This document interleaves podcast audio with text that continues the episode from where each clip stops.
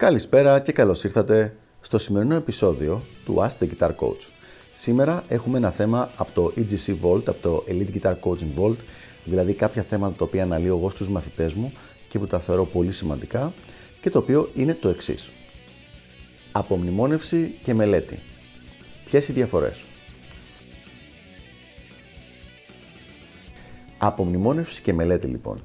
Δύο διαφορετικές έννοιες που πάρα πολλοί κόσμος, πολλοί μαθητές στην κιθάρα φαίνεται να τις μπλέκουν και να νομίζουν ότι είναι το ίδιο το να απομνημονεύεις κάτι με το να το μελετάς. Κάτι το οποίο δεν ισχύει. Για να δούμε λοιπόν κάποια συγκεκριμένα παραδείγματα. Θα χρησιμοποιήσω ένα παράδειγμα από το χώρο της γυμναστικής. Ας υποθέσουμε ότι θες να γυμναστείς και να κάνεις push-ups και δεν έχεις ξανακάνει push-up.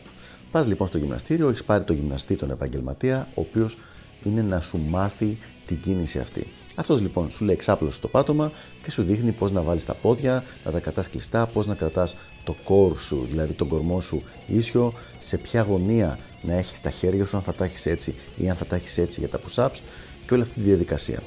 Και σου λέει αυτό είναι, αυτός είναι ο σωστός τρόπος να κάνεις push-up. Για κάνε ένα push-up, το κάνεις λοιπόν και τη λέει πάρα πολύ σωστά. Το έκανες άψογα και τελείωσες. Αυτή λοιπόν, εκείνη τη στιγμή τελείωσες με την απομνημόνευση του push-up. Δηλαδή, σου δόθηκε ο χάρτης, σου δείξανε το δρόμο το σωστό. Αν θέλεις να έχεις τα αποτελέσματα της γυμναστικής κάνοντας push-up, πρέπει να πάρεις αυτό το δρόμο, αυτό το χάρτη και να τον κάνεις εσύ για ακάμποσο καιρό. Η απομνημόνευση λοιπόν της σωστής κίνησης στο push-up με τη μελέτη είναι η διαφορά με το να, το να ξέρεις το δρόμο, ότι από εκεί πάνε, αυτός είναι ο δρόμος, με το να τον περπατήσεις και να τον κάνεις. Είναι δύο τελείως διαφορετικά θέματα. Πολλές φορές λοιπόν μαθητές μπλέκονται με αυτό και λένε «Α, είδα αυτή την ύλη, την έμαθα, εννοούν την απομνημόνευσα, είδα το πώς πάει, ωραία, πάμε παρακάτω». Ενώ δεν ισχύει αυτό. Είναι σαν να λέει κάποιος: OK, κατάλαβα πώς γίνονται τα push-up, άρα αφού κατάλαβα δεν χρειάζομαι να τα μελετάω, να, να κάνω την άσκηση, έχω καταλάβει το πώς γίνονται. Και πάμε παρακάτω. Όταν λοιπόν η εξήγηση γίνεται με αυτόν τον τρόπο, δηλαδή βγάζοντας τόσο πολύ την κιθάρα από τη μέση και μιλώντας για ένα άλλο θέμα όπως είναι η γυμναστική, ε, είναι πολύ ξεκάθαρο σε οποιονδήποτε έχω κάνει τον παραλληλισμό αυτό να καταλάβει τη διαφορά ανάμεσα στην απομνημόνευση και στη μελέτη. Πέρα όμως από αυτή τη διαφορά υπάρχει και μια άλλη πολύ σημαντική διαφορά η οποία έχει σχέση με τον τρόπο που δουλεύει ο εγκέφαλος όταν απομνημονεύει κάτι και με τον τρόπο με τον οποίο δουλεύει όταν μελετάμε κάτι. Για να δούμε. Όταν προσπαθείς να απομνημονεύσεις κάτι, δηλαδή έχεις ένα κομμάτι μουσικής, ας πούμε, έχεις ένα κομμάτι όπως έχω εγώ και τους μαθητές μου, το Molto Perpetuo του Παγκανίνη, το οποίο είναι δύο, δύο σελίδες πυκνογραμμένης παρτιτούρας και ταμπλατούρας. Αυτό λοιπόν θα χρειαστεί κάποιο χρόνο να το απομνημονεύσεις.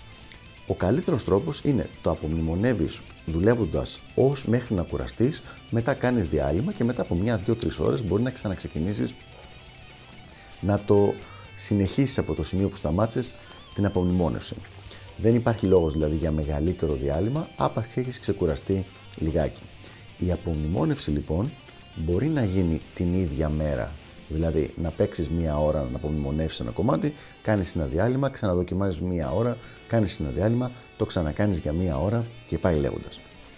Σε αντίθεση με την απομνημόνευση, η μελέτη, η τεχνική μελέτη ειδικά, δεν υπάρχει λόγος να γίνεται ε, σε διαφορετικά sessions την ίδια μέρα, τουλάχιστον όχι πάνω από δύο φορές. Δηλαδή, αν έχεις μία άσκηση την οποία μελετάς, τη μελετάς για 15 λεπτά έως μισή ώρα και μετά πας σε άλλο θέμα να μελετήσεις και μετά σε άλλο θέμα και μετά σε άλλο θέμα. Δεν υπάρχει λόγος να ξαναγυρίσεις στην πρώτη άσκηση την επόμενη μέρα πάλι.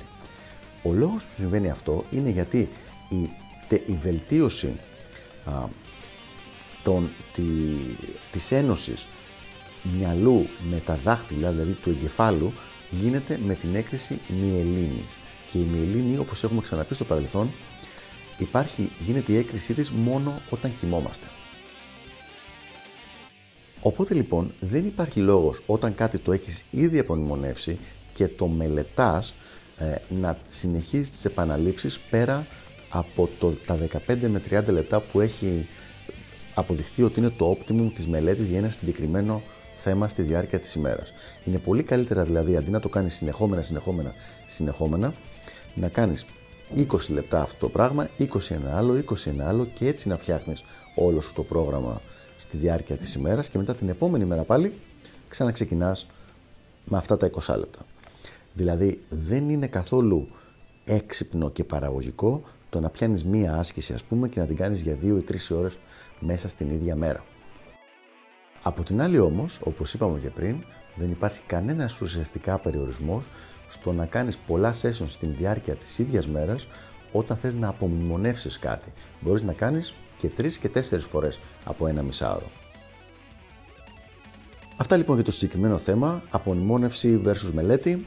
Ελπίζω να βοήθησα και τα λέμε στο επόμενο επεισόδιο του Ask the Guitar Coach. Γεια χαρά!